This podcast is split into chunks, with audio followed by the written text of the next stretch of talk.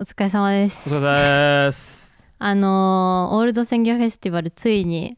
あの世に放たれたって噂聞いたんですけどああ、そうですね。これは第三回なんで、あのちょっと反応としては遅いですけど、あそうそうそうそうまあ諸事情により、あの最初の公開が2エピソードっていうことになりましたね。うんまあ諸事諸事情まあそう諸事情私のせいです ねまあまあまアートワークが遅れあたアんートワでーすクよ。が遅れて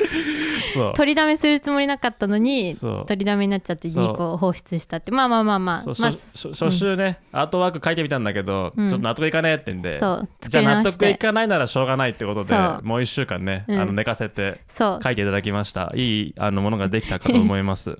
えでどうすか反響ありました、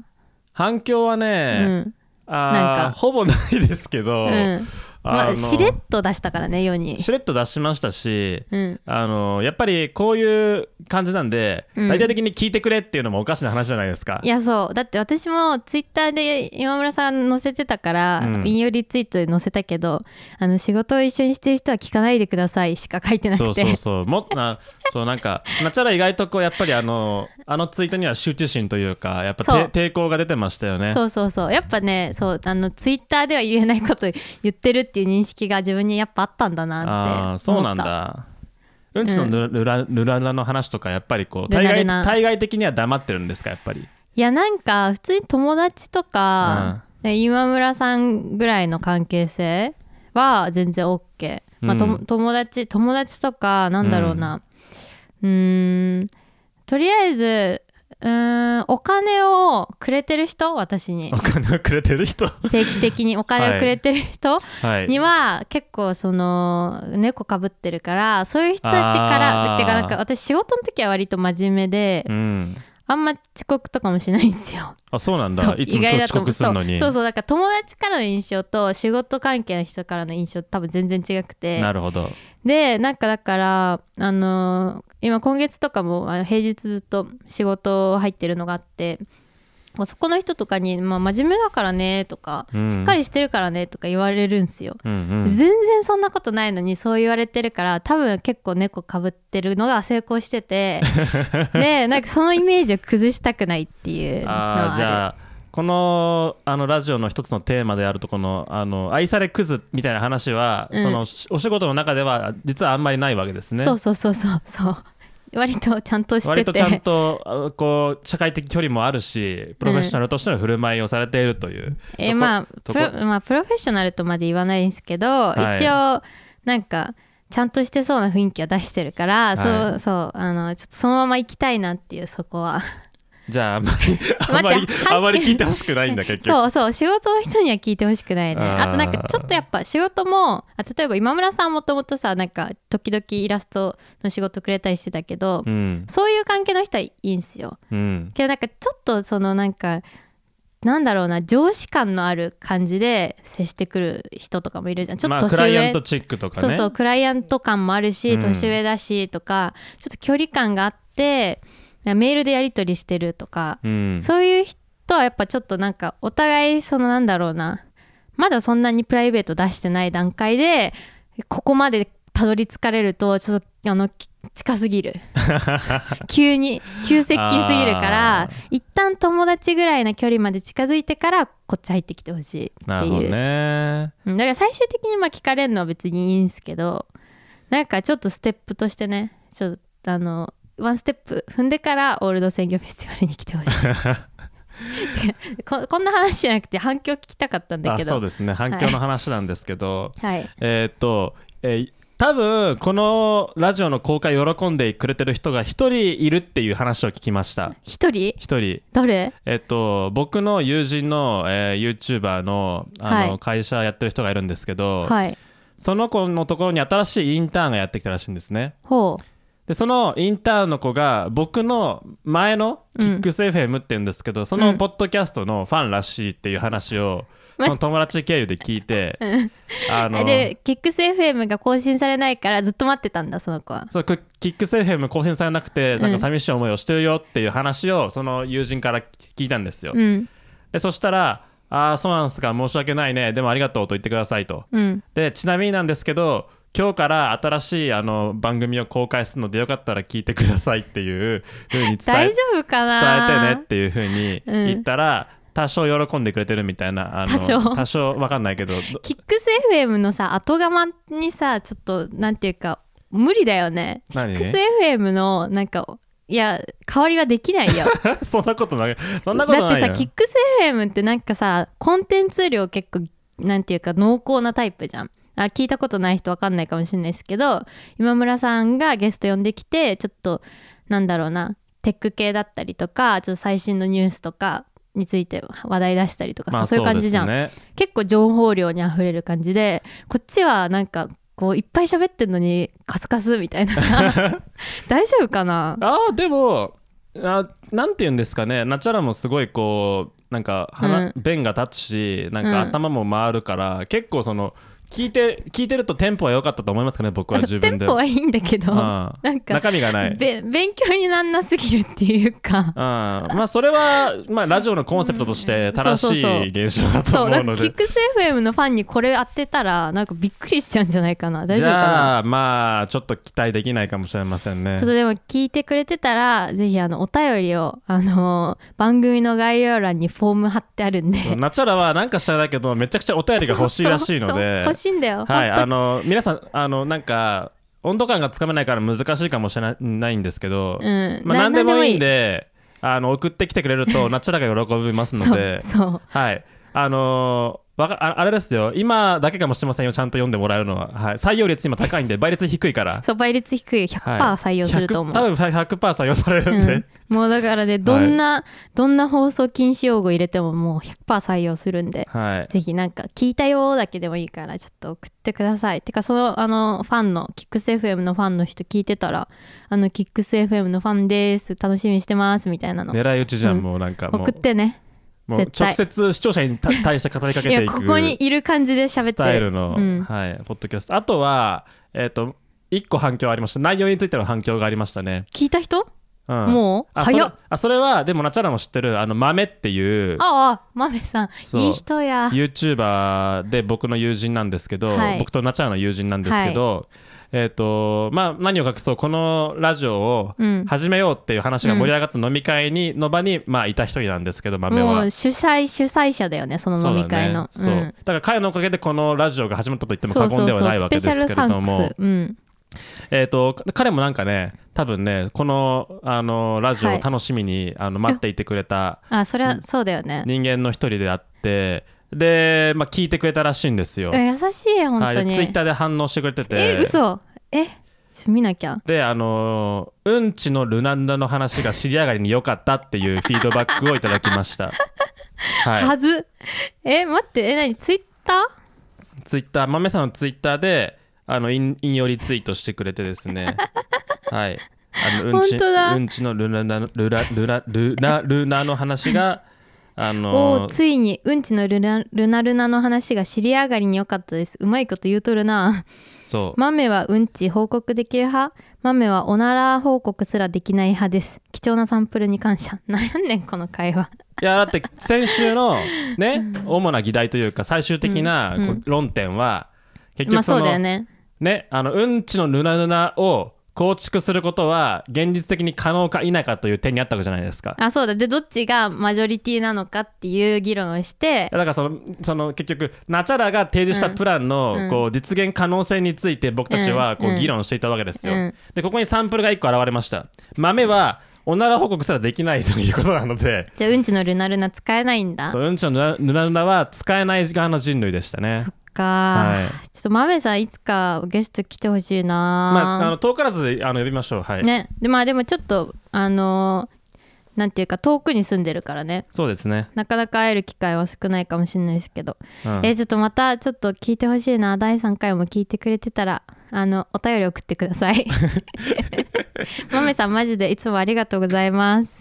豆さんはねあの、まあ、僕の友達の YouTuber さんでうんあの YouTube であの iPhone のあの Tips とかをうん紹介している人です、そう、は豆でみんな検索してください、ま、豆で出てくるよいね、出多てくる出て分くるはいカタカナ豆であの一応名前はいっぱい出してるんであのどういう人かってことを説い明しやてこそううとみんな思い見てほしいなましてすっごい声がアナウンサーみたいであのすごいクオリティの映像作ってるんでぜひ見てください、皆さであんの僕面白いなと思うのはあの豆さんの,、うんあの YouTube ってすごいこうあら言った言ったみたいにこうアナウンサーみたいな、うんいい声でハキハキして聞き取りやすい感じに、うんのこう発声じゃないですか、はいはいはいでプライベートでもあのままで喋るのがちょっと面白いなって思ってます、はいえそうちょちょっとはプライベート感まあ、ちょっあとるよ暗くてるけど、うんまあでもほぼ本人だよねぶっちゃけその声量とかだから声の太さとか、うんあのぶっちゃけそのまんまだと僕思うんで、まあ結構ね、う面ん、白いあなのと思い声ますかなりあの綺麗に喋るよね綺麗に喋る人ですね、なんか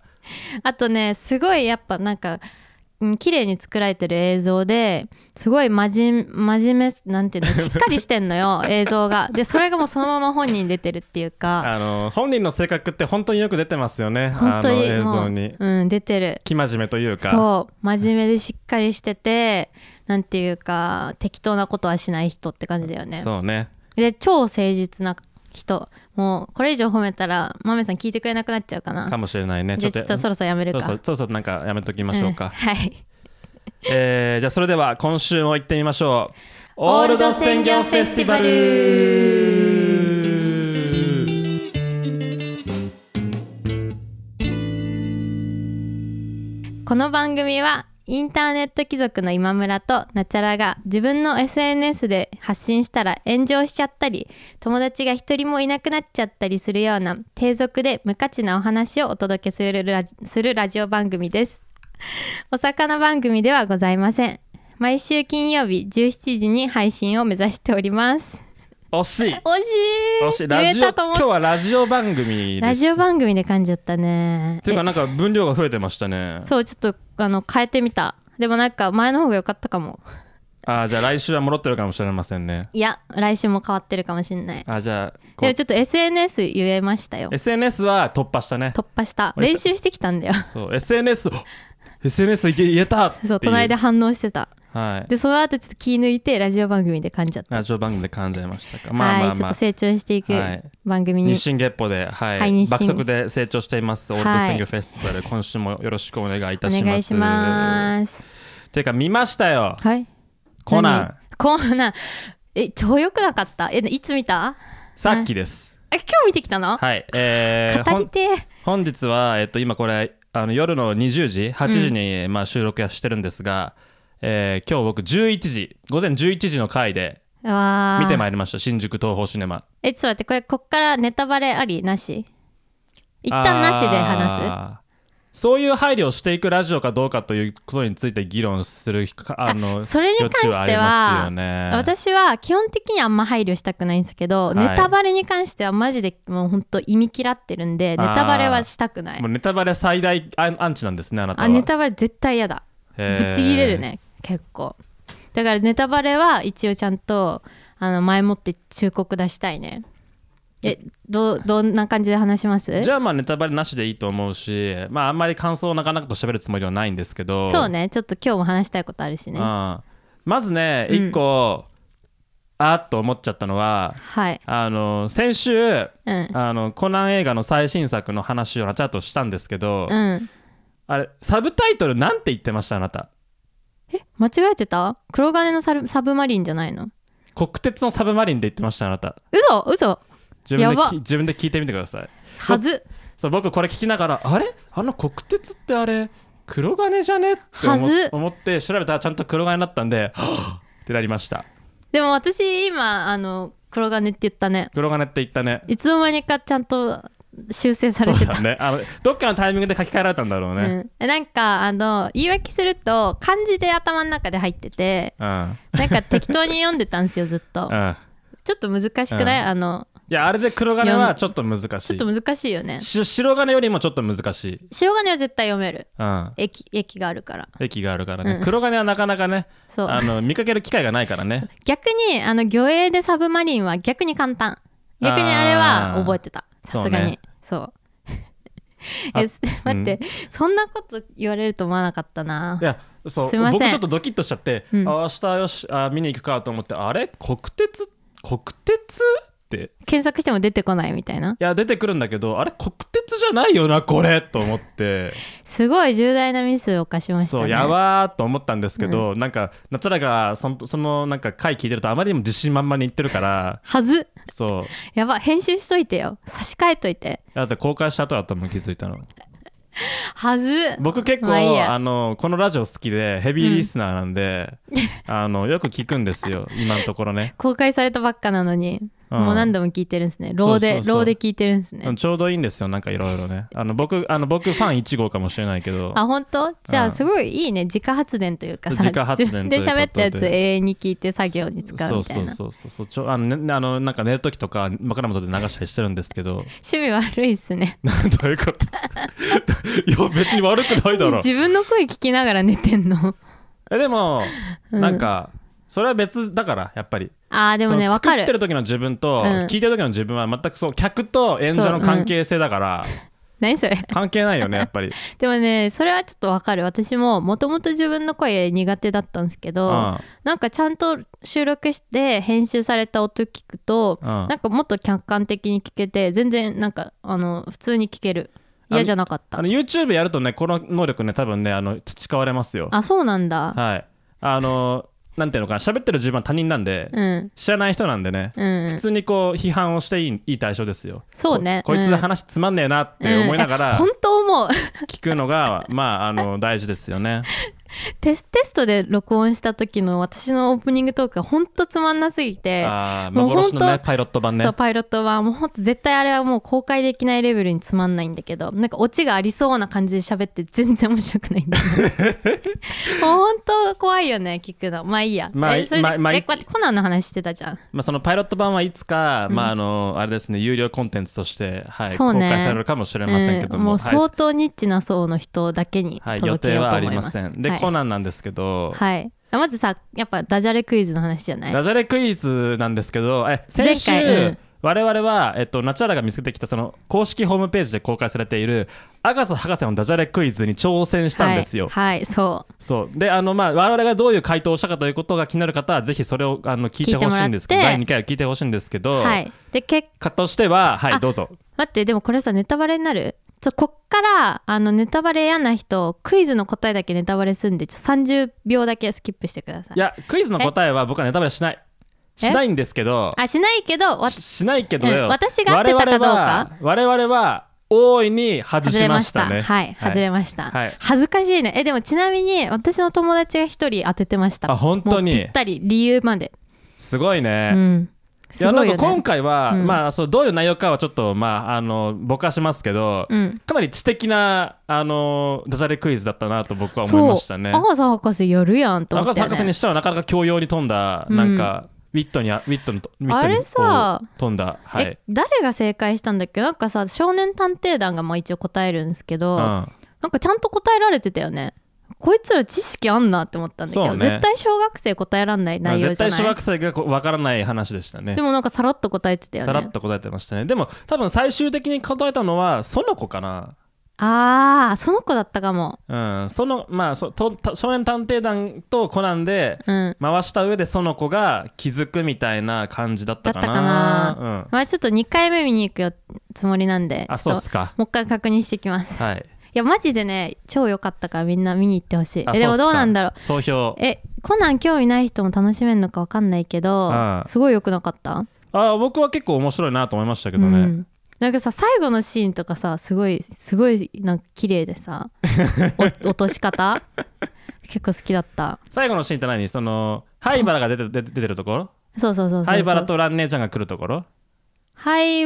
原と蘭姉ちゃん蘭姉ちゃんじゃないいや本当の最後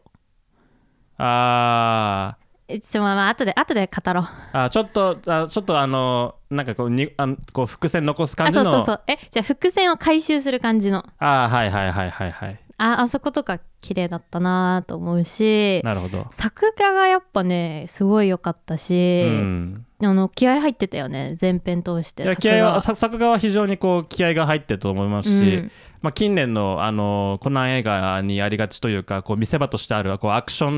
ン作そう画も、ねうんまあ、今回もふんだんに、うん、コナンもねあのもうあのスケボーでいもうめちゃくちゃ暴走するしいやそうそうそう、ねえ結構こういろんなあのアガサグッズが活躍してそう見応えのあるシーンは多かったですね、あとオープニングもすごい良かったななんかあーあの今までにない感じでちょっとこう洒落て洒ま落してたたねね洒落てたねうん洒落てたしなんかさオープニング始まってあのタイトル映画のタイトルが出てくんじゃんああーそこすごくなかったなんか超かっこよかったんだけ確どかにあのオープニングクレがのなんだっけタイトルクレジットが出るところがそうそうそうそうそうあそそうこバーンって出てくるのはあれはちょっとこうかっこよかったっすねかっこよかったよねなんかなんかあのバーンじゃないんですよねそうそうそうそこううじそうわそうーっそうとそこううなんかであちょっとアニのメーションついててねそうなんですよなアバンっていうのかなそのオあそうそうーそうそうプニングの前のアニメーションがあるんですけどそれは結構まあコナンコナン映画ではありがちなんですけど本筋のこう裏というかうんうんうん前日譚のこうコナンたちじゃないとこの話が描かれるんですよね大体ねうんうんうんそううんそうそうでそれが結構こう今回はシリアスな感じになっててうんうんうん渋いんですよハードボイルドでうんでそのハードボイルドでちょっとこうダークな雰囲気からじわーっと入ってきてで今回あの潜水艦サブマリンがあのテーマなんで、はい、はい、そうそうそう、まあ、ちょっとこうねあの僕あのサントラ聞いたんですけど、うん、あのサンタはもう公開されてるからネタバレなんない、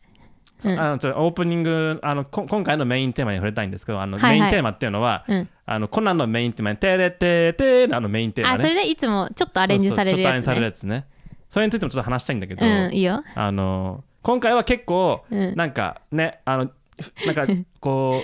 うなんていうのか低い音からこうちょっとこう海底から上がってくるようなニュアンスねですごいよイねントロが入って、うんであのいつものキャッチのやつをななしでシュルッとこうあのストリングスで「でれてて」って始まるっていうなんか今日聞いてきたからさ細かいわ私ちょっともうそのその最初のなんか何がないみたいなのよく分かんなかっうたん。あもう私結構バイブスで聞いもう見ちゃったかいらやあのこれは違うんですよ別に僕は今日見てきたからじゃなくて僕が、あのコナンのイントロについコナンのメインテーマのイントロについて結構こだわりが深い人間なのあーいやででもそういうファン多いよねやっぱ毎年、結構あの粋なアレンジが効いてるからそうあ今年はこれかこういう感じかっていう、その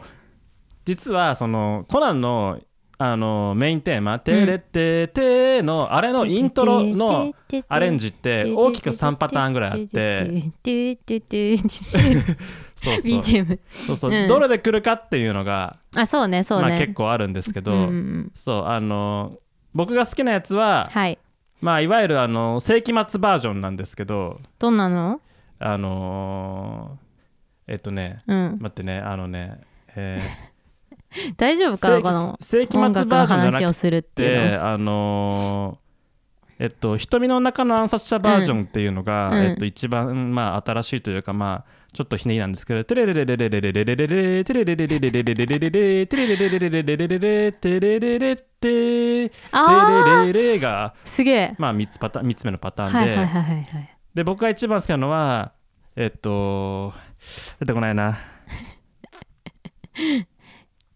ててててててそうそうそれの手前なんですけどててててててえーちょっと待ってちょっと待って俺の名前は工藤新一高校生違う違うなんだっけ俺は高校生あ俺は探偵高工校藤新生一探偵工藤新一幼馴染の毛毛利蘭利蘭とと遊園地に遊園地遊びに行ったら怪しげな男たちの取引現場を目撃した取引なんだっけ取引を見るのに夢中になっていた俺は背後から近づく仲間なんだっけももうう一一人人のの男に気づかなかった仲間に気づかなかったパシュンってやって今やめとこうちょっとはいすいません、はいすいません、えーっちょっとコナンラジオになっちゃうねコナンラジオもう30分ぐらいコナンの話してコんナンじゃな会いってそこんなとことなでいかあの毎年あの4月5月はコナン会ということであそうしましょうそうしましょういいかもみしんれなませんね許してくださいうんいやコナン面白いんで、まあ、見に来て見に行ってください、うん待って話してる途中だったね、うんなんだっけ思い出しました BGM BGM じゃないあのー音が音ね楽ちょちょっと待ってね今うん今今ちょっとねもうクイックで復習するわうんえ流しちゃダメだよ ここカットですかいやあのもうちっちゃく聞くんで大丈夫ですあ OK ですあ、これだこれだ。これだこれだ。うんあ、あの、てれっててて、てれっててて、これが世紀末パターンです。はいはいはいはい結構あるやつだよそねうこれが結構、まあ、あの、鉄板ではありますね。私好きなんだよねこそのうパターンこの入りがねやっぱね、うん一番僕はかっこいいと思ってて、これのアレンジで入ってくるあのオープニングが基本的に神ですねう、ん、なんかさ懐かし懐かしくなるというかさうん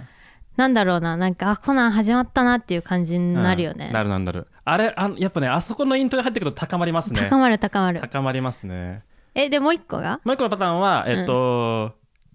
あのーえっ とね復習する「テレレレレレテレレレレ」じゃないなえっとねえっとねもう一個のパターンはあこれだこれだああそれねててってっててれれれてれれれれれそれ一番てれれれ古いやつかなこれがね多分ねテレビシリーズでは一番使われてた、ねあのーなんか期間が昔のテレビシリーズそうのイメージがある長い「てってっててれれれてってっててれれれてってっててれれれてっててれれれ」なんですよ、うんうんうんこれがねまあまあクラシックというかオーソドックスな感じでうんうんうんあるんですけど、まあ、アレンジのまああのなんかなんていうのかな幅があんまないのかわかんないですけど、まあ、そんなに採用率高くないですそうね、はいなんか昔のイメージあるね最近はあんま使えなくて使われないね最近はもう本当にあのバスッとこの3パターンのどれにも当てはまらないイそうントロアレンジにするうか、んあのあれですねあの2番目のパターンうんうんうんのアレンジうんにするかみたいな感じが多いですねえ今回はどのパあーそれ言わない方がいいのか今回は、うんえっとアブノーマルでしたああそっかそっかボコボコってそう感じだね今回は本当にこうなんかすごいおしゃれおしゃれななんかあの、ね、深海を感じするこうなんか謎のこうフィルから始まるあのなんかねあの不思議なイントロでしたね、うんはいかっこよかったんで皆さん見に行ってください、はい、見に行ってくだそさんいな感じちょっとコナン切り上げますコかナン切り上げましょうかもう十分永しゃ遠喋にったっしょ話せるからねちょっうんと普通にコナンを語る回もちょっともう撮りたいぐらい喋りたいけど うんちょっとじゃあ他の話しますかはい話したいのなんかありますちょお互いので気になるのとかうーん嫌いな春がやってくる、あー 嫌いな春がやってくる春は精神を蝕むぞっていうやつね私このれナチャラのテーマですけど、これ春って嫌じゃないっていう話なんですけど単純に、うん、あ春大っ嫌いなんですよ私そうですか一番季節の中で春が一番苦手でほでうちなみに好きなのは冬が一番好きであー仲良くなれないなこれマジなえ夏が好きですかあなた僕は夏男ですね絶対そうだと思った夏が大好きですね、うんえ冬春がは大嫌いですね僕はえー、そうなんだちなみに私は夏生まれ、あはいはい、はい、夏生まれなのに冬が好きなんですけど、うん春が本当に苦手ではいなんか春が近づいてくるともう本当憂鬱になるんですよなどうしたなんかなどうしたのなんか逆じゃない一般的に逆じゃないやっぱりこう寒いところからさ、うん徐々に気温が暖かくなってきてさ出かけやすくなってさ、んいろんな楽しいことも増えていくみたいな,、まあねな季節だと思うんですけど一般的にはね一般的な話ですうよ、んもちろん、いやなんかもうちょっとあのどうし身た体的に苦手っていうかうん、なんかそのなんだろう楽しいこといっぱいやってくるかもしんないけどなんか春の空気ってなんていうかその速度が遅いというか なんかくる苦しくないですかポカポカしててうんなんなんていうか酸素が足りないというか時が止まってる感じがする春の空気ってポカポカして、うんなんかなんだろうしすごいなんだろうな冬ってあのーなんだろうすごいいなんやる気が出るんですよ冬の空気ってこへーうちょっと尖ってるじゃないですか冬の酸素ってあーでも分かる気がするね冷たいしピリちょちょっとこうピリッとしてるよねそうそうそうなんかそこにスピード感を感じるんですよ私はへーだから自分もなんかいろいろ頑張ろうって思えるしなんか動けるんだけど春になるとなんかそれがすごい空気が重くなってふわふわななんかあったかくて重たい空気になる感じがして、うんでなんかすごいスピードが落ちるというか世の中の。うーんっていうのがすごい苦手だしなんか平和な感じも苦手なんですよなん かそうなん だそう私春も嫌いだしあともう一個嫌いなものがあって、まあ、嫌いなものいっぱいあるけどうんあの埋め立て地が嫌いで はい埋め立て地って埋めいう立てか地なんかお台場っぽい場 所お台場っぽい場所が大嫌いでお台場とか行くとなんか土日土日とかにねお台場行くとうん平和そうなあの親子が歩いてなんか暇そうにしてるじゃないですかまなんあかそれがすごい苦手 でなんか暇だからとりあえずお台場に来たみたいなでなんかすごいあーあの無駄な時間すごいしてるわけじゃないですかいやまあ幸せ多分幸せな時間では あるんだけどああなんかいいですねなんかねお台場に行くと私はこれからなんか薄い時間を過ごしてしまうんじゃないかって いう不安に駆られるんですよね。ああなんかうそですれと近くて春もああなるほどなんかなるねほど不安になるんですよねなんかこの平和な感じいやーでもなんポかカあポカしれだてるなナチュラのなかなかめんどくさいとこ今日出てますね、うんなんかそう珍しいですねいや珍しくないよあの私はこういう人間だけどあんまそういうのを外に出す場所がなくてここに煮詰まって出てきてるっていうあーじゃあまあ正しい使い方ですねそう正しいもう超デトックスしてるうんまあそうそういう話です、へーだからなんか私春はすごい憂鬱になっちゃってあの結構病むんすよ春が来たマっジてか思うだけで結構あの鬱になりそうなぐらい沈む春春を感じるとまあ世の中がちょっと浮つくのが嫌なのかなそれもあるあーそれもあるんだけどなんか本当になんかちょっとあの冬から春にかけて時々あのまだ桜とか咲いてないのに一日だけ春っぽい日とかあるじゃないであすかるねああいう日になるとやばい春が来たってなって病む、珍しいですねそう本当に結構精神が崖っぷちに行くんですよああいう日あーで家族に「あのやばい春が来た」って言って連絡 して「やみそう」って言ってでみんな「ああ春つらいよね」とかってなんか適当に合わせてくれてあーなんとか心を保つっていうあー多分あんま共感してもらえない話でした まあ正直まあ共感するすできるところはほとんどなかったとい、まあお台場の話もちょっとよく分かんなかったですからねそうだよね伝わってない かもしれない、まあ、なななんですかねでもそれはさお台場に関してはやっぱ冬に限らないわけでしょうんやっぱりこう暇を持て余しでたフもァミリーがうんお台場的な場所にやってくることそのものについてやはりちょっとこう、はあって思うわけじゃんなんかあの平和な感じがちょっと苦手なんだよ ね平和な感じが苦手なの、うんもっと尖ってたいわけなんだろうねでもなんか私が都会生まれだから、うんなんか時間が忙しいのが当たり前で過ごしてきたから、うんなんか中途半端に中だるみしてるような感覚がすんの、うんすんだと思う逆にめちゃくちゃ何もない場所行ってなんか富士山の見える原っぱでゴロンみたいなのは好きなんですよでもなんかその中中間というか中中途半端な時間じゃんお台場ってでもねあのーなんかねうんわかる気がしますね、あのー多分なんですけどはいあれ例えばああのちょっと散分なんですけどバーベキュー行くとかはどっちに入りますバーベキューもお台場にかなり近いと思ううでもバーベキューがまだマシなのはなんかご飯食べる時間がメインじゃんうんだからなんかそこでなんとかあのなんだろう生産性を見出せるというか、うんあの一食の時間だって思えば別にまあ過ごせるんですけど、うんうんうんでも確かにそうねうんあじゃでおおも花見とかも近いものを感じるそう基本的にはお花見まず春だしそうだ ねねそう苦手なんですよ苦手だけどでもあの酒が好きだから酒が入ると全て、あの話が変わってくるななるほど酒があればとりあえず許してやろうそとおいう台気分場にでなもる酒があれば酒が入ればあの楽しく過ごせるあのーこれはね多分あのまあ春に関しては僕は分かんないんですけど、うんお台場に関してはね多分ねこれ都会人病だと思うんですよいやそうなんだあの僕も若干分かるとこあるんですけどた、うんあのなんていうのかなこう都内に長く住んでいる人って、うん結局そのまあ言っちゃえば日本のこうなんかなんていうのかなこう街が提供する、うんこうシティが提供するうんこう娯楽の最先端を常にこそううねキャッチアップしてるんですよ、うんだから最も面白いと場所最もうまいもの、うん最もなんかなんか新しいトレンドを常に浴び浴びているので、うんそういうものが結局その遊びあのーこうこう収穫というかそれこそが遊びであるっていう感覚をそ多う分こうね持っているんですよね。なんか多分そこについていけないと不安になっちゃうみたいなのがあ多分あって、うんでお台場行くと若干廃れてる感というか、うん最先端とはちょっと一歩遅れてる感ありませんこれねあれですよもう今ねこの音声を聞いている地方民も頭ピキピキきてますよ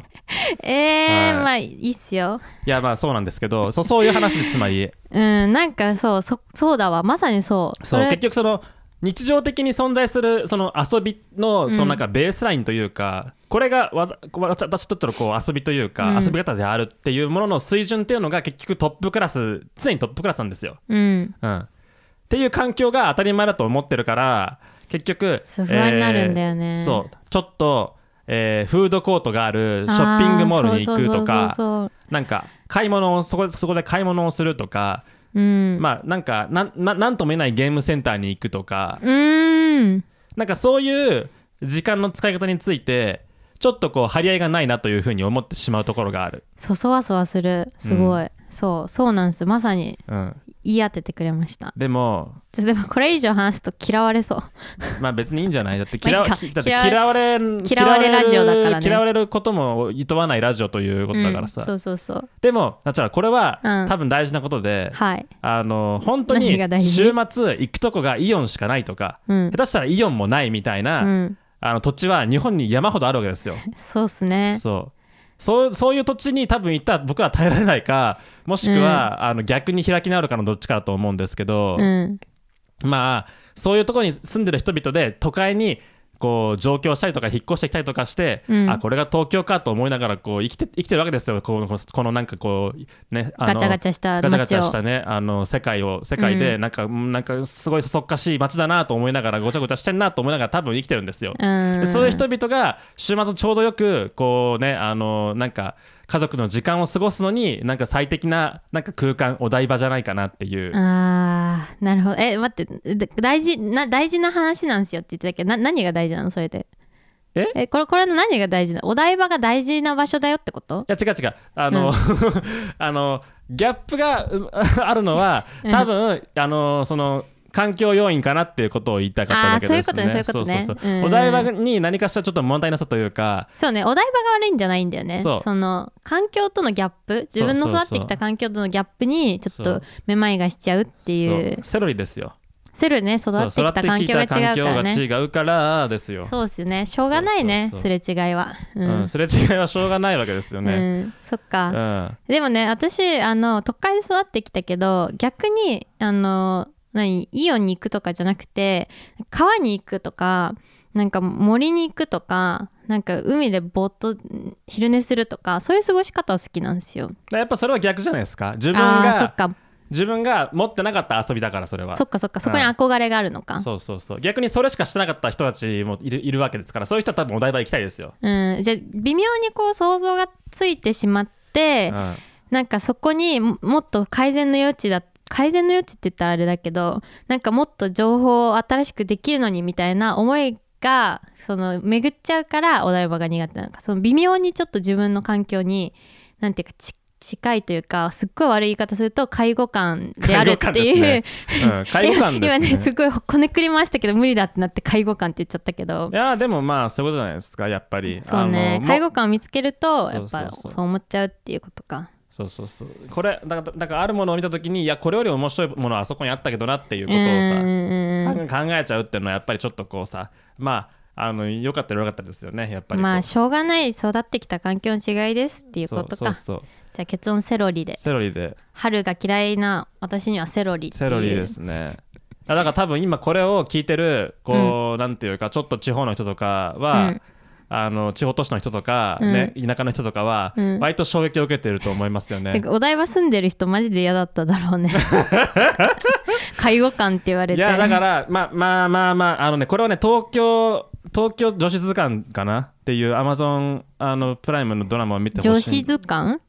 東京女子図鑑女子東京女子東京女子東京女子図鑑かなえ女子ってガールってことそうそうそう、えー、そんなのあるんだえそれを見てくださいとそれはまさにあの青森からあの上京してきた上京してきた都会に憧れる女の子が、うんあの東京のいろんな街に住みながらライフステージを登っていくっていうえー見れないかも私それちそょうっというドラマなんですよでねこれはね非常に趣がねありましてはい最初はあのなんだっけあの、うん三軒茶屋に住んで、うんあー、あのその男と結構こう狭いアパートであつつましく暮らすんですけーど、はいはいだんだんキラキラした東京に憧れ始めて次恵比寿に住んであちょあっとリアル金も金持ちのあの彼彼氏にあのこう振り回されてで、まあ、捨てられて、うん次銀座に住んでうわーでバリバリバリキャリをやり、それはちょっとあんまリアルじゃないうん、な、そうもうそこはもうリアルじゃないんだけど恵比寿の次多分白金じゃないあでもあんま変わんないかい白やだか金らそこがちょ六本木かな違うんですよそれが違くて、うん一回銀座に行くんですよ一回銀座に行ってバリキあんャリま聞かないバけリどカリねやるん銀です座よ、うん銀座には住めない、そうだよね、うんでも、まあ、銀座に住みますへでえ銀座に住んだ後に今度結婚してほ、えー今度豊洲のタワマンに住みますあきついそう無理かも絶対見れない私それそうこういう感じなんですよきついいや待ってちょさっと友達にね豊洲のタワマンが実家の友達いるから ちょっとあんまディスれないけど私はでもなんかちょっとねやっぱね埋め立て地いや埋めあ偏見だけど埋め立て地が苦手いや豊洲のタワマンの友達のお家めっちゃいいお家だし友達の実家もすごい素敵な人だしとも友達自体も大好きなんだけど豊洲のタワマンいやすごいんだよ豊洲のタワマンに住めることはすごいし自分はまだそんな住めない身分だからディスる立場じゃないんだけどデやィスるってディスる必要はないんだけどね本来 っぱねちょっとねまずタワマンっていう時点でちょっとねなんだろう自分とはちょっと価値観違う感いじはあやるでもこれはあれですよ、うんこのあのなんかうんなんていうのかな今まうでんはい結構大行なタイトルというか看板を掲げながらうん割とこうのほほんと保守的にやってきた我がラ ジオ我らがラジオが今日敵作っ今たね日今日初めてやはりこううんなんていうんですかねこう革新的な世世間の議題について切り込んでますよ、やだななんかずタワタワっマンとうんちとかちんちんとかそういう話してたか ったタワマンとか湾岸エリアとかこれ結構ね、世の中の大人のね結構ねあのきっつい話題ですよ先生やばいねうんちょっとちょっと今日はそれ切り込むのはちょっと怖いかもあじゃあまだちょっと覚悟ができないということでじゃあタワーマンディス、えー、湾岸エリアディスについては、うんまあいあやーのでもまさまた元気な時にというこ とでえ地震がある国でさ、埋め立て地のタワマンに住むってさなんか普通ちょっとさリスク高くないあなんかもうやめよっか すごいピンポイントすりしてーるあごめんなさい先生い怖くなりましたタワマンディスや先生大丈夫えじゃあまあまあちょっとおいおいタワマンディスってこでもあの、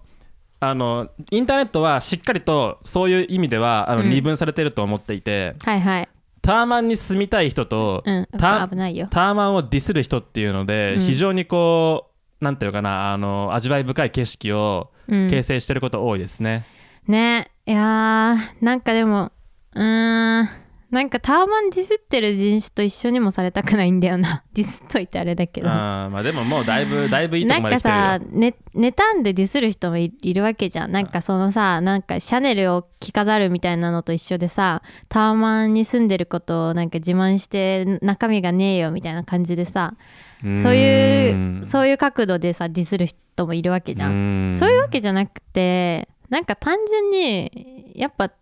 あのー埋め立て地楽しくないしタワマン 埋め立て地埋にめある立て地タにこワマだンわる ね、いやそう豊洲豊洲とかさうんお台場とかまあそうそうあのなんだっけニコタマとかもさあの液状化現象起きちゃうのでさ大変だったじゃん前、うんなんかそういうとこのタワマンに住むっていうのは単純に危険というか地震があった時になんか大変だからやめた方がいいと思うんだ よね、なるほど、うん、うん、そうっすかはいじゃあ次の話題に行きましょうあか、はい次の話題に行きましょうかちょっとねぼやが 煙が立ってきたんでね えなんかさちょっと この流れでなんかまたさすごいあの属性的というかなんか世の中に切り込む話題をさ引っ張るのあれかもしれないんだけど気になるやつがあってどうぞあのパパ活は都市伝説ではないのかという問いかけっていうのが今村さんのあーリスト私ねに書いてあって、はいそれそれそれどういうことって聞きたいあーえっとっていうのと私もちょっとそれに対して多分コメントすることあるわあるかいや、はいあるんだったら僕はこれを、この問いを投げた価値はある気がするんですけど、うんうんうんちょっと話したいことあるあのーパパ活がうんなんか、パパ活という言葉をよく聞きます聞きますねそりゃそう世間的なというか一般的な会話というか、まあ、ニュースとかと、ニュースとかインターネットとかまあツイッターでよくツイ見ッるタわーな、まあそうですねそういうところがまあ主かなと思うんですけど、うんまあ若い女性があのなんていうのかな、まあ、お金がないってことでまああのなんか、ね、年年配じゃないけど年上の男性とうん何かしらのね、あのまあ、ご飯なりなんなりなんなりをしておかずお小遣いをもらってそれでまあ政権を足しにしているみたいな話ですよね結局パパパパ活って。うんまあまあお金がないわけじゃないけどやってる人もいると思うけどああそうですか うん多分そうですか、うんそまあということがあるという話を、はい話だけはこうなんかこう観測できるんですけど、ううんまあ、現象としてあまり観測してないというか身近あにーなんかすごい少ない母数のことをみんなが大きく膨れて話してんじゃないかっていうことそうそんなに一般的な話なのかなっていうことうんところでどうなんですかね僕が普段パパ活の現場みたいなところに行かないからなのか、それで言うとねあのすごい聞きますねやっぱり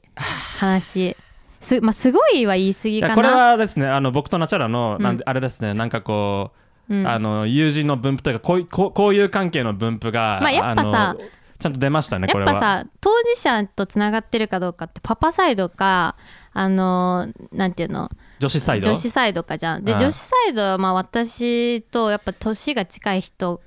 が多いそうで、うんパパサイドは多分今村さんちょっと離れてるそうじゃん、まあ、僕よりも、まあ、年上の人が多いでしょうね。そうそうだから友達にやっぱさその関関係層の人がさそんなにいないのは仕方ないじゃんうんでまあそれでだからわ私はまあその話を聞いなんていうの顔を知ってる人がやってるっていうのを事例を知知ってるんであのここで言いますけど都市伝説ではありません。はい、ありがとうございます。はい、っていうのと、えー都市伝説否定されました。都市伝説じゃないですね。はい、っていうのとあの、まあ、実際パパ活かどうかっていうのも分かんないけど明らかにパパ活だろうっていう人はかなり見ますね。あの街でややっぱ私の住んでる町がからまあすぐ歩くとあのなんか、まあ、そういう人結構いるエリアでまあそうですね、あのー言いたいことは分かります、僕も、あのどういうところに、あの住んでらっしゃるかっていうのは知ってるんですけど、はいまあ、結構賑やかなエリアってことですよね、つまりは。そうねそうだからまあ、うん高いご飯屋さんとかも結構あるエリアだからパパ活の現場になりやすい。そうだから普通に家族でご飯食べてて隣がパパ活っていうこともあるしなんか私がパジャマでコンビニに歩きに行ったらパパパ活とすれ違うみたいな ことめっちゃ多くてじゃああれか、あの歌舞伎町歩いてると、明らかにホストとその客っていうパタあそうそうーンそをう見るみたいな、そあうれそうそうと同じことか。そうもう見るからにそうだなっていうなんか、うんそのまず年な大体年がさこういう感じの離れてるおじさんと若い女の子っていうのイメージはあるじゃん。ありますね。それとなんか話し方が変なんだよねあの妙に気を使ってるんだけど女の子がうん絶対親子じゃない気の使い方なんだけど、敬語じゃないっていうのが大体のパターンうでわーなんかいいね、リアルですね。そう敬語だと上司の可能性まださ捨てきれないじゃんうん敬語で「ああそうなんですね」みたいな、まあ、そういうパターンもあんのかもしんないけどうんすごい気使ってんのにタメ口っていうパターンがすごい多くてうんそれはなんかなかなか見ないじゃないですなかるほど関係性として距離感が独特だってことそね。うそうそうそうそうそうそれは多分大体パパ活だと思いますなるほど。はいでちなみになんか私がああの人はやってるっていうのは知ってるなっていうのでそうあんまちょっとぼやかして話すとちゃんとぼやかしてくださいね。うんはい。そうなんかあのね意外となんだろうなあでもな特殊な例なのかもしんないけどあのーなんだろう本当にお金困っててやってるっていう感じじゃなくてちょっとなんだろうなあでも私の知ってる例だと単純にちょっと普通にあのそのおパパ活パパに若干普通に好意があるというかあーなんていうの好意があるわけじゃないけどえ全然ありぐらいな感じうん。でだからなんかセフレの一人でなんか普通にお金くれるぐらいな感じなんだろうなっていう感じはする そうですか。そうそうそうそうはい、だいぶディープになってまいりましたけども。まあでも私はあの一応言っとくと私はやったことないし あの興味もないですよですけどまあそういう話はあの聞いたりするんで都市伝説じゃないしまあなんか私はあんまよろしくないろいろ思うことはありますねあんまりよろしくないなというかまあ。でなんパパ活の女の子ってすごい批判されがちじゃないですかなんか楽してお金稼いでとか、うん。なんかなんだろうなんだろうなその自分の身をなんだろう削っなそういう意味じゃないななんかさ楽してお金稼いでみたいな妬まれがちじゃんパパ活してる女の子ってでもさ結局さ女の校じゃなくてさその楽してお金稼いでんのさパパサイドなんじゃねえかって思うんだよねああそんそんなことにお金を使えるおじさんに嫉妬した方がいいよって思うんだよねなるほどそんなもうカスみたいなお金の使い方す るできるぐらいバカバカ稼いでる人って多分節税対策とかもして なんかあの世の中の甘い蜜を吸ってるおじさんなわけだからあそっちをそうですか妬んでそっちを叩いた方がいいんじゃないかって思うんだけどどうなんですかねそのまああの今あの女の子サイドのなんか実態は少しなんかね、うん見えた感じもしますけどパパサイドの実態はまだちょっと見えない部分がありますねそういう意味で言うとそうねパパサイド 聞いてみたいけどちょっとあんまそういう人と関わりたくないのもありますね。いやーまああかか関わりたくないですねまあでもちょっと私の話したその女の子サイドもかなり特殊な例だからあのだからもうちょっとドロドロした世界なんだとは思なるほう、ど、うん、じゃあまあ都市伝説ではなないいってけいれうこどとでも、はい、まあ話題の性質上、うんえーまあ細かい情報は入ってこないで すねはいそれはねまあね当然というか、うんまあなんかでもちょっとまた話したいですねパパ活のことはあそうなのえ話すことないかなまあでも何なんですかね、まあ、パパ活ってうんなんなんでなんなんですかねなんでこんな言われ始めたのかなっていうそのなんか背景的なものはうんまあ少し、まなあ、ん気だになろるうとこねろではありますけども確かにさパパ活ってさ言ってしまえばさなんかまあ売春的な感じなわけじゃん、うんだから過去にあった言葉で一応包含される活動 なわけなんだけどパパ活っていう新しい名前で呼ばれててやっぱそこにちょっと今までのも動きとは違うテイストをみんなは感じ取ってるっていうことなんだよねきっと。なんですかねなんか肉体関係を伴わないとか聞いたことがありますけどああーねなんかご飯行くだけでお金3万とかなんかそういう話とかそねうだからなんかそこで言葉として、うんあのなんていうか売春みたいな言言葉とは切り分けられるっていうふうに、うんうんまあ主張すんのかな誰かが 誰かがそうね誰かが主張するのかもしれないけどまあでも今言った話だと別にそうじゃないパパ活もあるってことでしうょ、うんていうかさ今思い出したんだけど急に、あ私ママ活やってる人とも知り合ったことあるわあなんかー大学のえちょ超話飛んじゃってごめんねうん急になんか喋ってたよねごめんいや別に全然今ねパッと思い出して大学生の時になんか ねちょっと滑舌悪かったね大学生の時いや全に然全然あのー大学にジムがあってうんジムでは走ってたのか体育の授業でジムのランニングマシン使ってたのかなんかでなんか会ったことない子となんか喋る機会があってそのランニングマシンの隣だったのかなでなんか普段何してんのみたいな話してて「あその辺住んでんだ」みたいな「え高くない家賃?」って言ったら「いやちょっとあの支援してもらってて」って言ってあお姉お姉さんに支援してもらっててへえ話聞いたママ活でしたねでそれは、まあ、肉体関係あんのかとかはもう初対面だから聞かなかったけどなんかそう支援してもらっててその家も出してもらっててみた いな、うんなんかだから多分あれだよねその1回会ったら何円とかいう話じゃなくて多分定期的になんかもらってるみたいなうん多分話、そういうニュアンスだったんだけど、うん あそういうじゃすげえなと思ったなんうかんしかも、あのホストっぽい子っていうわけでもないしジャニーズっぽい子っていうわけでもなくてうん言い方悪いけどえっていう感じなわけよその、うんえ普通だよねっていう感じなんていうの、うん花があるタイプでもないしピチピチしてるわけでもないしあ普通の大学生でまあ変な話、うんそんなにこう女性を楽しませるタイプには見えないってことでしょそうっていうのとあでもどうなんだろう話話は確かに初対面で話せたからあーもしかしたたら口弁は立つのかもしんないけどなんうかん金髪が汚かったんだよね、 あーそうなんかさもっとさ身なりをさこうパパ活とかママ活のイメージってこう身なりを整えててなんかそこも一つの売りにしてるみたいなイメージなんだけど、まあ大事ですよきっとなんかねまあなんかジャージだったのもあれだったかもしれないけど金髪が汚くてね、まあ、人のこと言えないんだけど 私私マジで金髪汚いんだけどまあナチュラル大体プリンヘ アですからねなんかあ意外だなと思って、うん、すごい印象的だったのを今すごい思い出しました。ああそうですでもねかオチがないんだけど パパ活もママ活も存在するっていうことだけはちょっと言える。うんうん、今日電車降りたおあの最寄りで電車降りた時に、うん、あれこれママ活なのかなっていいうたなんかカップルみたいなのはいましたねそれあのよく話聞いてみて気を使って年年下が年上に気を使っててでもタメ口だったらもうそれはあれですあれですかはいはいちょっとぜ次ぜひあのそれでしそれを指標にあの調査してみてくださいフ ちょっとしあのフィールドワークをィールドワークしてフィールみてドワークでおパパ活だっていうふうによって、うんちょっとウキウキしながら、そう観察ちょっとこう横目観でこう察やしってて観察してどんな会話してどんんのなか会な話してんのかないくらもらってんのかな、これから何すんのかなみたいなね、うん、大体会話面白いから聞いた方がいいよあそうですかん まあそんな感じで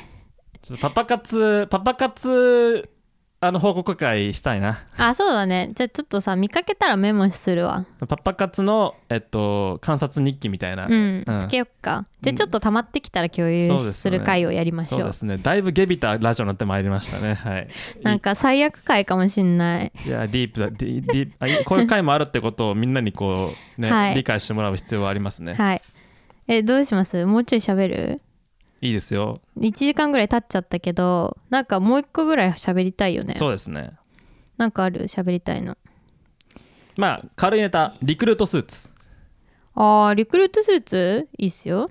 これはまあちょっとち私は特に喋ることないけどょっとまあ時間が空いちゃったんで、うん時間というか時期がまあずれちゃったんで、うん若干こう旬を逃した感はあるんですが、うんあのーまあそんなにこう大したあクソデカ感情じゃないんですがリクルートスーツがあんまり好きじゃないなっていう話あー私さリクルートスーツ触ったこともないんだよねあー遠すぎてなんか無感情かもあそう、うんいや僕は別にあのリクルートスーツとの距離感って多分ナチュラルとあんまり変わらないと思うんですけそどうだよねうん来たことないよねそう着たことないし、まあ、持ってもいないかなっていう感じなんですけど、うんまあ、就活とかあとは入社式とかに、まあ、うん着ていく服ってことですよね、結局、うん多分リクルートスーツって言葉の意味っていうのうは。んでこれが、はいまあ、正直言ってまあなんか僕がここでうんただ文句を垂れても何にもならないんで すが、ねあんまあんまり良くないんじゃないかなっていうことをちょっと言いたいってだけですね。あーでもねそれ今その話してて思い出したけど、私うん大学の入学式行ったらあの全員スーツだったっていう経験あってあー私は普通のワンピースで行ったんですよあー普通のっていうかいいじゃないですかまあなんかワンピースで行ってそしたら全員スーツで、うんなんかせっかく入学式で親と写真撮ったりするのになんでそんな地味な格好で来たのと思って、うんでも全員スーツ着てて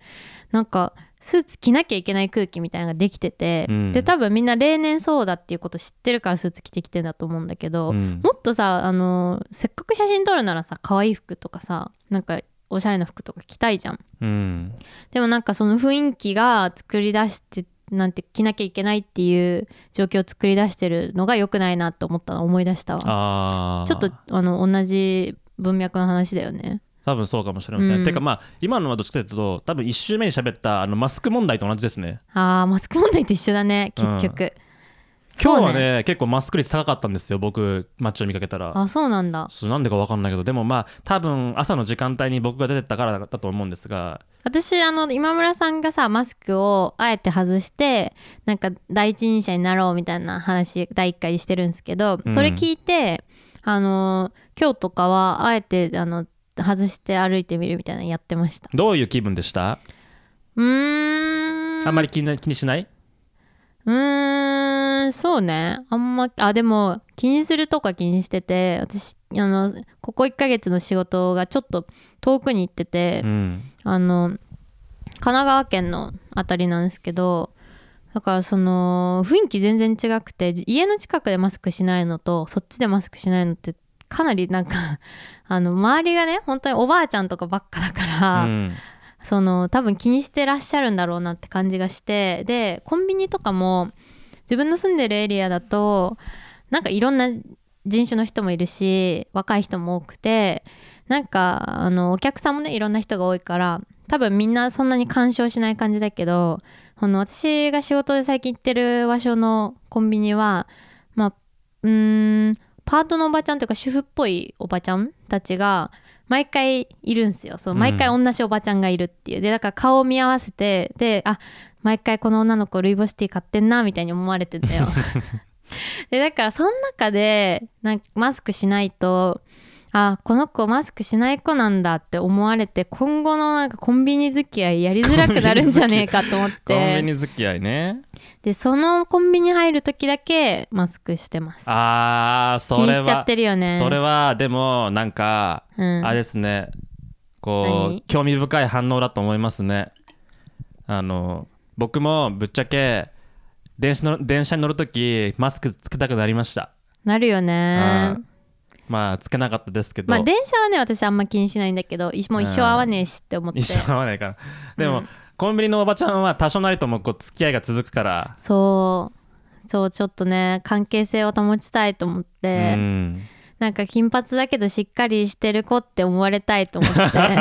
ちょっとちょっとした頃というかねそうあのいや出ましたねそうちょっとねなんかちょっと軽いやりとりとかあんじゃんそのストローいりますかみたいあなあそうねで私がいつもストローをもらってるんだけどなんかあんま良くないなと思ってマイストロー持ってったりする時があってあ今日はストローいりませんみたいなああ今日はいらないんだみたいなさちょっとした会話があんのよ、はいはいはいなんかそこが今は和やかなのねそこがちょっと さあのーギクシャクしたら嫌だなってなるほどね、はいまああだからまあ多分入学式にスーツを着てくる人もそういうことをまあ考えてたのかもしれませんねそうね着たくないなって思いながら着てる人も結構少なくないんじゃないかなと思うけど卒業式のうん晴れ着ってうん同じこと言えます、逆にあります卒業式は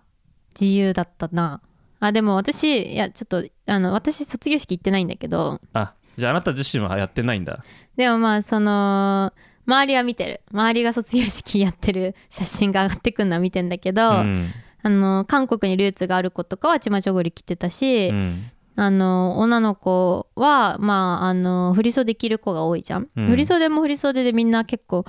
着たい振り袖をいろいろ探してきてアレンジしてきたりとか、うんそれに合わせてヘアメイクしたりとかで振り袖じゃない派の子とかもいたりして、うん洋服で結構着飾ってる子がいたりとか結構みんななんていうか満足げに着てる感じがすごいししてなるほど卒業式はいいイメージがあるけどでも男の子はねどうなんだろう男はまあ関心がないということの方があー、まあなん多かいスかーもツしれ着まてせんねる子が多いイメージうん、まあスーツ着ときゃいいんだろうみたいな感じではある、今日はスーツなんだねっていうあーあれうんこだわりがないからそうなんだまあそれなら別に楽でいいんじゃないかなと思うけそどうただこだわりがないっていう部分がやっぱりこう男女に関わらずリクルートスーツについてはマイナスに働いているなというふうにうんちょっと思っていてそこはもうちょっとこだわってバリエーションがあった方があ僕ーは好きだなってえ小小学生のランドセルぐらいあーでも小学生のランドセルは結局そのなんていうのかな別にその黒白時代あ黒赤時代でも、うん今今みたいな結構カラフルな時代でもどっちでもやっぱり物自体がいいのでうんランランドセルっていう対象そのそのものがねうんだからこうどんなやっぱりこうバリエーションになっても、うんこう格好はつくんですようんだからその文化として非常に愛せる、うんうん、わかるですけどリクルートスーツは愛せないまあねなんか妥協って感じするよね妥協っていうかねやっぱりスーツってさ僕さ別にスーツ普段着ないようん別にそんな見たことないスーツあでも僕スーツ結構好きなんだけど、うん、あ好きそうだからスーツ別に普段着ないんですけどスーツというやっぱり、あのこうフォーマルウェアについてはやはりちょっとこうなんていうのかな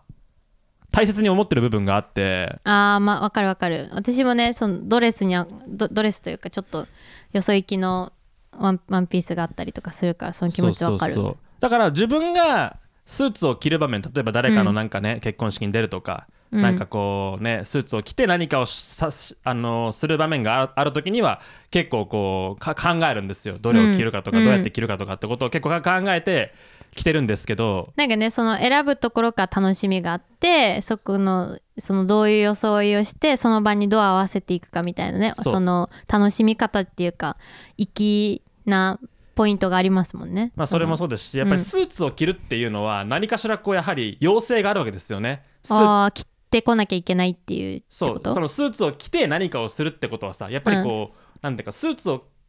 着た方がいい何かがあるわけじゃないですかそこに。はいはいはいフそうォーマルな場であるってそいそううそうそうそれってやっぱりちょっとこうキュッと気合が入るわけですよ、うんうんうんでそのキュッと気合が入る感じも好きなんですよ僕あはあそれ超わかるそううん人間がそのかっこつけて装いを装いをこうなんかねうんあのこうこう決めるうん、でこうさみんなちょっとさ普段よりもさちょっと肩肘張ったそう感じでさ肩肘張った感じでさあって会話してそうねそう少し胸張り気味でうんさ姿勢がいい感じでさピンとなってシャキッとしてるわけよみんなうん、ちょっとさ普段と違くてさ口拭く時にちょっとハンカチでポンポンって拭いてみちゃうそとうかそうさそうねそのこうやっぱりこうシチュエーションと服装が定義するそのこうなんか人間のシャキッと感みたいな、うんうんうんその気合入る感じうんがすごくこう僕好きなんで、ああ超わかる超わかるうんでそれがリクルートスーツには大いに欠けているんですよ、かけてますねそうまずなんかまあサイズ合ってないことも多いしダサいよねまずそデザインがう、うんだでまあ、デザインもダサいしバリエーションもまあもちろんリクルートスーツっていうもんだから、うん、まあ、バリエーションがないのがリクルートスーツじゃなくて、まつあ、まり脱個性そうそうを目没個性的というにかしてるわけだもんねそうそうそうあ没個性だね脱じゃなくてそうそう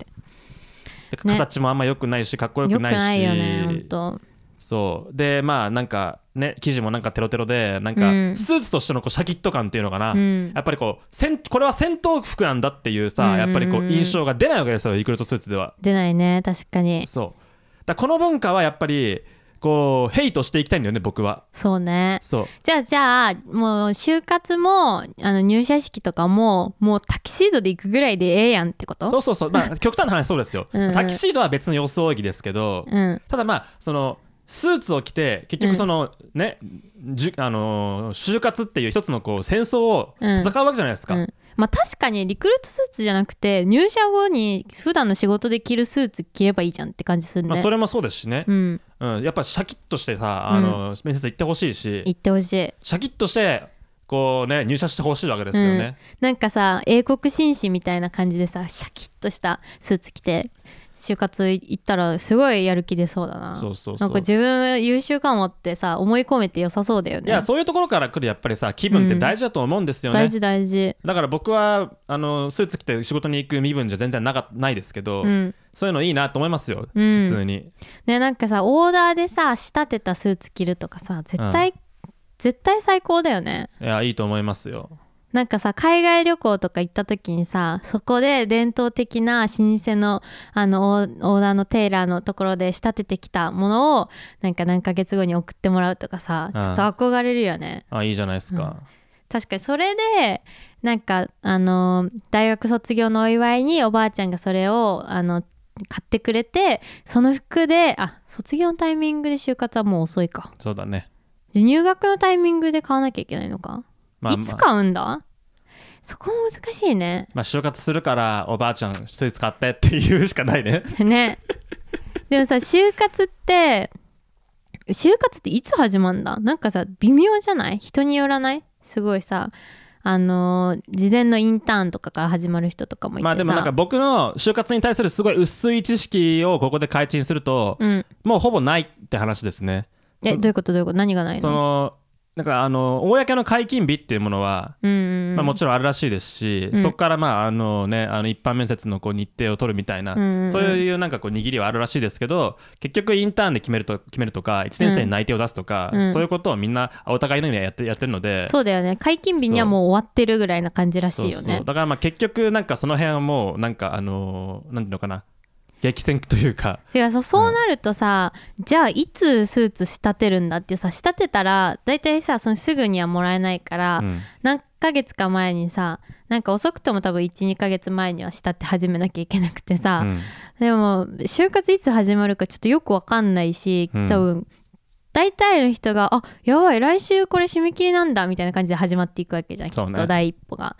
そうなるとリクルートスーツかっけえリクルートスーツ仕立てるって結構難しい話だよね。もうだから大学3年になる時点で仕立てれば間に合うのかな。 3年生ぐらい3年生になったタイミングで1着持ってると、うんまあ別にいろんな時に使えるんじゃないじゃあささ大学3年生を祝うっていう習慣を作れば大学3年に上がれたねっていうことを祝う習慣を作ればなんかリクルートスーツの代わりにかっこいいスーツ着るっていうことがさ可可能になるかもね。じゃあやっぱりあれですねあのスーツ業界はそういうマーケティングを張るべきですね、うん張るべきバレンタインみたいななんかやった方がいい。そうそうこれからお前は一人の選手として、ねうん世の中に出ていくんだから、うん、そう、ね最後のあの1年間大学の1年間をここからこう成就させるんだみたいなそうそうねそんなダサい服でねダサいリクルートスーツなんかでみっともない、うんうん面接に行くらそんなんでっていうそんな形だけ整えたみっともないスーツで行くなっていうねそうしっかりとシャキッとね身の締まる感じのねかっこいいスーツで行ってくださいよと、で、まあ、世のおばあちゃんはあの孫の大学3年生の始まりを祝ってスーツを仕立てるっていう、うんそういう文化欲しいね そうですねじゃあそれをぜひやっていきましょやっていきましょうで すかはい、いう わなんかよくわかんない話で終わりましたねやでも結局言いたいことはそうなんですよなんかリクルートスーツっていうそのテンプレをうんこう、ね、みんななんか脳死でフォローしてるっていう状況に何かしらこうねこう一石投じたいわけですよ僕は、うん投じたい、うんじゃあ投じていきましょうこれかまらあ、も今日投じたからいいはい一石、うん、いろんなとこに投じていきたいねそうこれを聞いた、うんあの大学生があそうかと思って、うんうんうんちょっといいスーツ買ってくれるとうん僕は嬉しいよね,、でみんながダッサいスーツであの就活してる中で無双してほしいよねかっこいいスーツで、そうそう別になんかこうねなんか結婚式とかなんかねあのに出るようなタキシードを仕立てろって言って言ってんじゃないんですよね、うんうんリクルートスーツみたいなああのああいうみっともないスーツを着るなっていう話なんですよそうそうそうそううん、ねだってさ絶対さリクルートスーツその後さあんま着ないわけじゃんきっとあそうですねそれだったらさ最初からさなんかどこへでも着ていけるかっこいいスーツ仕立ててそれがその入社後も使える方が絶対いいもんね、うんじゃあそうしてください聞いてる就活生の人は いんのかな うんえってかさちょっと話変わっていいはいどうぞあのさ来週からコーナーやりません何のコーナえいやなんかコーナーを来週持ち寄ってコーナー案をーはいでこんなコーナーやんないみたいな話すちょっと これ打ち合わせにないこと突然言ってんだけどうん来週からやんのどうすかえでじゃあ、えっとコーナーを作るというコーナーをまず明日、来週やるってことですそかうそうそうでみんなこれ聞いてる人はそれに合わせて あのお便りをお便りをどうにかこうにかお便りが欲しいそうコーナー案をあのフォームに送ってくるっていうあじゃあ今週のお便りテーマは、えー、王道選挙フェスティバルの新コーナーの企画案です企ね、画案、うんはいちょっとあのあんま来なそうだったら自分でフォームに書き込んで送るわわかりましたちょっとねいくつかコーナー案用意してるんでじゃあまあ来週はそれを披露するでいいじゃないですかそれいいかそうしよう、うでもみんな送ってほしいお願いしますはいじゃああの送ってくれるとナチュラルが喜ぶんで、はいはいよかったらよろしなくんおか願いし送っますてくださいみんなどこにあるか分かってるかなフォームのリンクフォームのリンクは、えー番組の概要欄にうんそありうありますので番組全体の概要欄その1話1話の概要欄じゃなくて番組全体に概要欄があるんですけどまあ Spotify のオールド鮮魚フェスティバルのページの多分トップにあるのかなもっと見るっていうのを押すとリンクとかも出てくるんですけどはいそこから送ってくださいそうですね。あとはまあ面倒な場合というかその触りづらい場合は、えー一応ツイッターアカウントをご用意してましえて、そうなんだはい。え知らなかったえっとすでになんか ね結構ね何人かがフォローしてくれてるんですよ実はどっから見つけてるのかわかんないんですけど、すごっえー、アットオールド鮮魚フェスですね。O L D S E N G Y O F E S オールド鮮魚フェスのアカウントがありますので、フォローされてる、はいフォローバックしよそれはあの僕がフォローしました。はい。あのーそこにあのーリンク関係とかあのー更新情報とかもあはい流はいれるようにしときますのでう、はいはい、あのツイッター Twitter だったらまああのーなんか見つけられるよっていう人はそっちから飛んでもらって、普通にオールド鮮魚フェスティバルって日本語で入れると出てくるねアカウントうん、それを見てください、はいあそっしちかを見てもいたださいてもハッシュタグついてるオールド鮮魚フェスっていうあはい、えっとそれも僕一応あの沖で作りました。えローマ字なのハッシュタグ日本語の方がやりやすくないですか